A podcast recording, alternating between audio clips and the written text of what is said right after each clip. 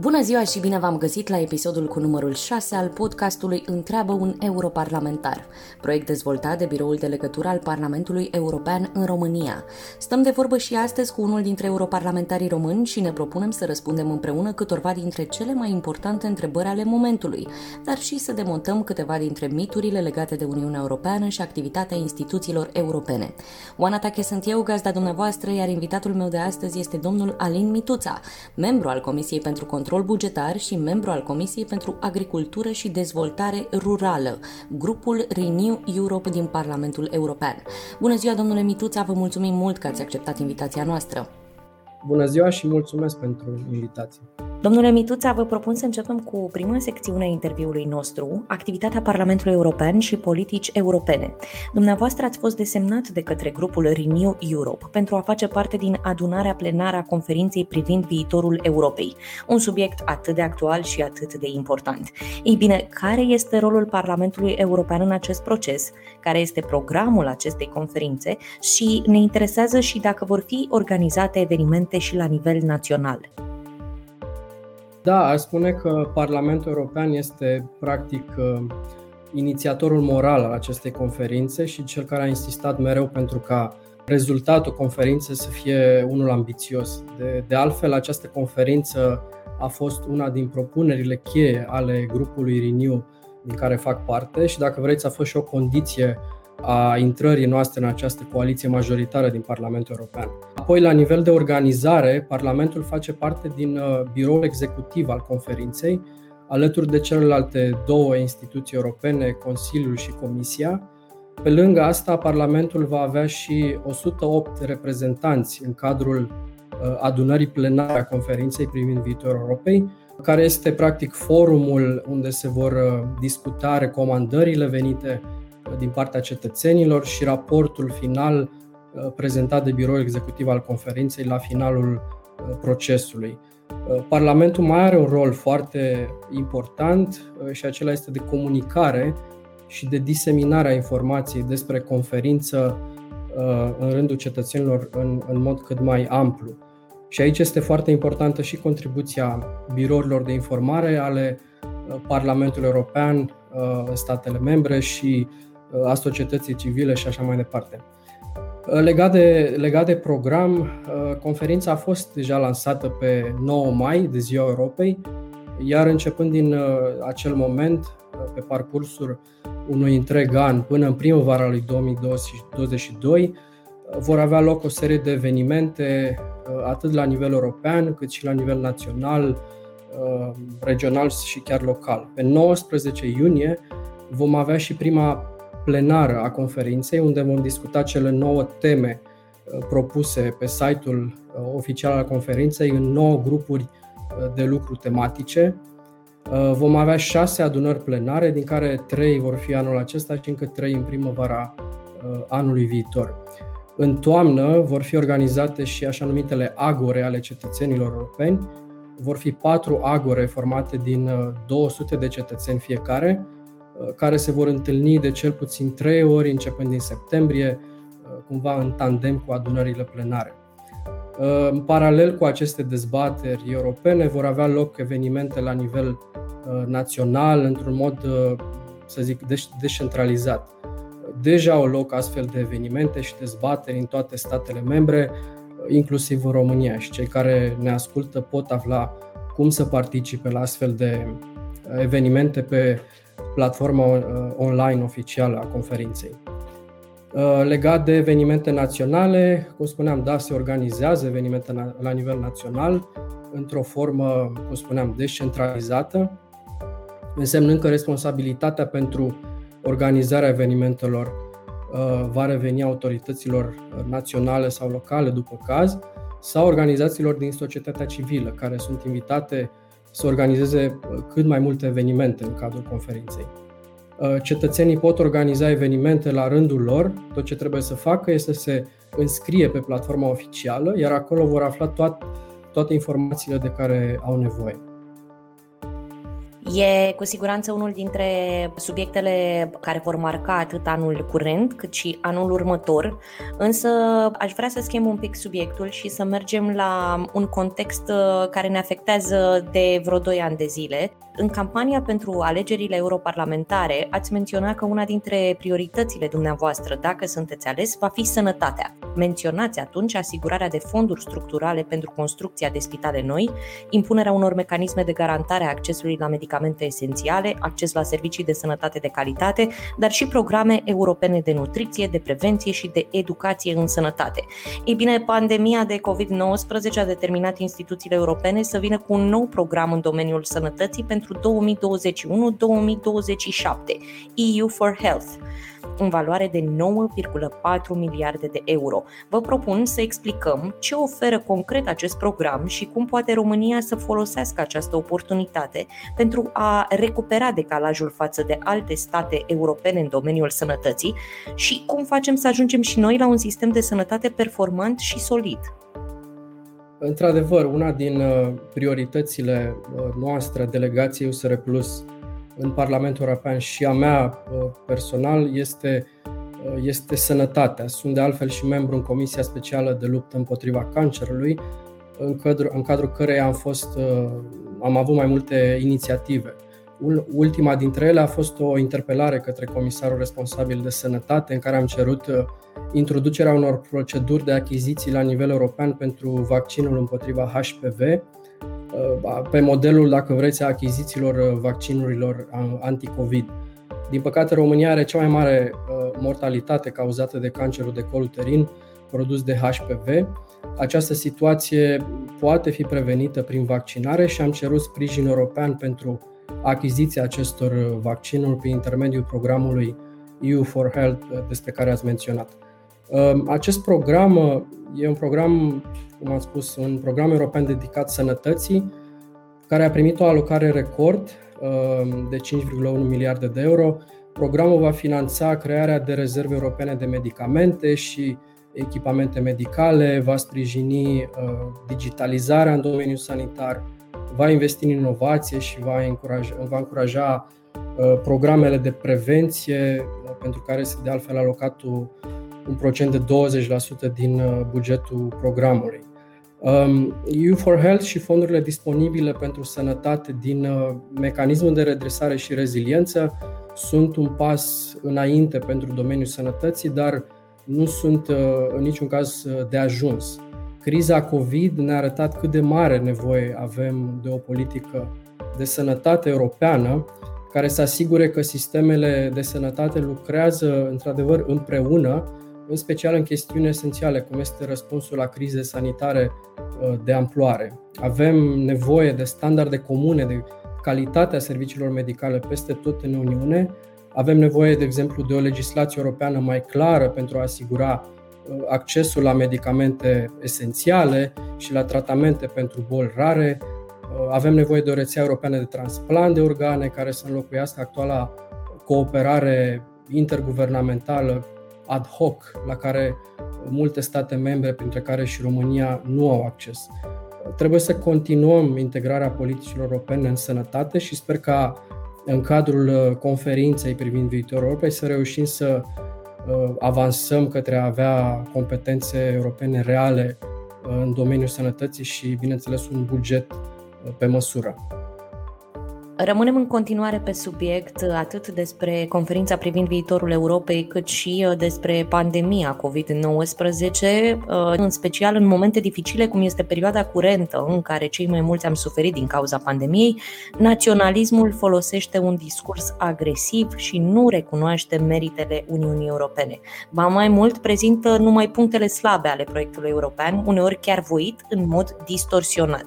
Care sunt avantajele în gestionarea pandemiei COVID-19? COVID-19 a faptului că România este stat membru?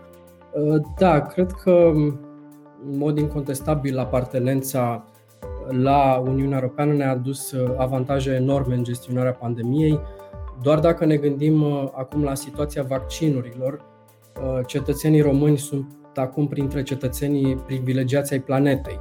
Avem acces la vaccinuri în cantități foarte mari și la un preț rezonabil, tocmai pentru că Uniunea Europeană a negociat aceste achiziții în numele nostru al tuturor statelor membre. Nu numai că avem acces la vaccinuri, dar am fost și în situația de a dona un număr mare de, de doze de vaccin în Republica Moldova, țară care nu are acces, din păcate, la, la, la vaccinurile europene. Mai mult ne gândim și la ce s-a întâmplat anul trecut, când sute de mii de români au fost nevoiți să intre în șomaj tehnic din cauza pandemiei, iar schemele de șomaj uh, tehnic uh, care au fost derulate în România au primit uh, finanțare europeană. Probabil am fi avut mult mai multe concedieri anul trecut și oameni în situații mai dificile dacă nu am fi avut la dispoziție aceste fonduri. Um, iar avantajul apartenenței la UE se, se va observa și în, în recuperarea după pandemie. Fondurile ce vor veni prin, prin Planul Național de Redresare și Reziliență vor fi, aș zice, esențiale pentru recuperarea economiei. România va avea acces în următorii șapte ani la numai puțin de 80 de miliarde de euro din bugetul uh, multianual și din uh, PNRR. Domnule Mituța, sunteți cel mai nou eurodeputat român și acesta este primul mandat de deputat în Parlamentul European. Ei bine, cu ce realizări vă doriți să mergeți în fața cetățenilor în 2024 pentru a le cere votul pentru un nou mandat? Sunt multe lucruri pe care mi le-aș dori. Uh, mi-aș dori ca această conferință pentru viitorul Europei, din, din al cărei plen uh, fac parte, să aibă niște rezultate concrete, în primul rând de exemplu, mi-aș dori să transformăm în realitate propunerea noastră privind un mecanism permanent de consultare a cetățenilor europeni, pentru că vorbim foarte des de îndepărtarea oamenilor de, de instituțiile de la Bruxelles. Cred că ăsta ar fi un pas important în a rezolva această problemă. Tot de la conferință îmi doresc să reușim să dăm mai multe competențe uh, Uniunii Europene în materie de sănătate, așa cum spuneam, uh, în așa fel încât să avem standarde de calitate comune, Uh, mai multe fonduri uh, care să tragă și sistemul medical uh, românesc înainte.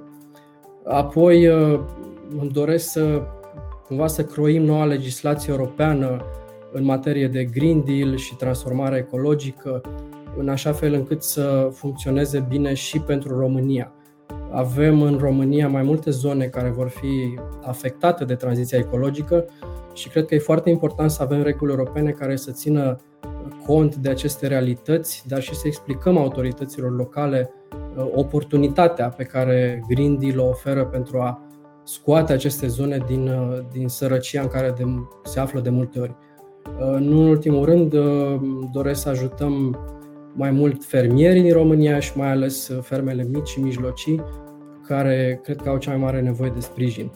Politica agricolă a Uniunii Europene este acum în faza de reformare, iar fermierii mici și mijlocii cred că trebuie să fie sprijiniți pentru a avea o agricultură sustenabilă economic și ecologic. Vă urăm uh, să se întâmple cât uh, mai multe dintre lucrurile puse pe hârtie, dintre planuri, să se transforme cât mai mult în realitate și mă bucur foarte tare că, iată, stăm de vorbă într-un uh, cadru extrem de transparent și este extrem de important, așa cum spuneți și dumneavoastră, să le explicăm oamenilor pe limba lor ce se întâmplă la Bruxelles, ce înseamnă beneficiile Uniunii Europene, cum se pot implica activ, mai ales în ceea ce privește viitorul Europei, pentru că despre asta discutăm. Domnule Mituța, vă invit acum să demontăm împreună un mit despre Uniunea Europeană, pentru că, iată, există și uh, așa ceva, și mai cu seamă cetățenii care consideră că Uniunea Europeană înseamnă pierderea suveranității naționale și a identității românești. Care sunt primele trei argumente care vă vin în minte pentru a-l convinge pe un cetățean eurosceptic de valoarea adăugată a Uniunii Europene? Da, bună întrebare. Cred că primul argument e uh, efectiv dezvoltarea economică. Uh, și dacă ne uităm la cifre, România și-a dublat uh, PIB-ul de la aderare, când era 100 de miliarde de euro, la 220 de miliarde cât este astăzi, deci mai mult decât dublu. România a primit în, acest, în acești 14 ani de la aderare 60 de miliarde de euro fonduri europene practic bani gratuiți uh, și va primi încă 80 de miliarde în următorii șapte ani. Uh, deci Uniunea Europeană este de departe primul investitor în dezvoltarea României. Uh, al doilea argument e libertatea de mișcare și de muncă, spune. Avem milioane de români care muncesc în țările europene, mii de studenți care au acces la universitățile europene de prestigiu, putem călători uh, oricând și oriunde în Europa. Um, al treilea avantaj pe care l-aș menționa e tocmai răspunsul pe care Uniunea Europeană l-a, l-a avut în contextul pandemiei. Pentru că am fost în Europeană, sute de mii de români nu au rămas fără un venit în mijlocul pandemiei anul trecut, pentru că suntem membri UE. Avem acum acces la vaccinuri, în plus, pentru că suntem partea Uniunii Europene, vom putea uh, beneficia în următorii șapte ani de fonduri record, cum vă spuneam mai devreme, de 80 de miliarde de euro pentru a ne reveni după uh, șocul uh, economic și social produs de, de pandemie. Acum, cât privește uh, pierderea identității, eu cred că e o falsă problemă. Putem fi europeni și români în același timp, așa cum suntem români și olteni, români și ardeleni, români și moldoveni în același timp. Fiecare persoană, cred că are multiple identități și una nu o neagă pe cealaltă. Cred că un bun român este și un uh, pro-european convins pentru că înțelege că România e cel mai bine în această familie europeană și pentru că am vorbit despre uh, faptul că este extrem de important să conștientizăm că suntem o mare familie uh, europeană, vă propun în continuare să discutăm despre impactul Uniunii Europene asupra vieții de zi cu zi. Cum spuneam, sunteți cel mai nou europarlamentar român. Cum arată o zi din viața dumneavoastră ca europarlamentar și ce s-a schimbat în viața de un politic? Uh, totul este foarte, foarte alert la Parlamentul European tipul de activitate, dacă vreți, uh, variază în funcție de tipul de săptămână de lucru și aici avem uh, săptămâni de plenară, săptămâni de comisii parlamentare, săptămâni de grupuri uh, în care discutăm în grupurile politice. Dar ce nu, var, ce nu variază e faptul că indiferent dacă lucrăm în comisii, în grupuri sau în, în plen, programul e foarte încărcat și începe de la 9 dimineața până seara târziu. Avem foarte multe reuniuni pregătitoare în care dezbatem în tot felul de formate dosarele aflate în Parlament. În săptămânile de plen avem intervenții în, în plen, bineînțeles, foarte multe voturi, reuniuni de, de, de multe ori paralele. Discutăm, domnule Mituța, poate mai mult ca oricând despre beneficiile Uniunii Europene. Dumneavoastră ne puteți da un exemplu despre ce s-a schimbat în viața dumneavoastră ca urmare a intrării României în Uniunea Europeană? La mine e foarte simplu. Pentru mine totul s-a schimbat prin uh, intrarea României în, uh, în Uniunea Europeană. În, la 1 ianuarie 2007, când am aderat uh, la Uniunea Europeană, acea dată m-a prins la Paris ca student Erasmus, deci tot un program Uh, al Uniunii Europene, iar studiile și pasiunea mea au fost mereu legate de afacerile europene. Din liceu mi-am dorit să ajung să lucrez pentru proiectul european și asta că mă bucur că am și reușit să fac acest lucru. Vă invit în continuare să adresați un scurt mesaj către ascultători privind importanța Uniunii Europene în viața noastră de zi cu zi. Da, aș spune că Uniunea Europeană are un impact uh, cât se poate de real în viața noastră de zi cu zi, și asta de multe ori fără, să, fără măcar să o știm.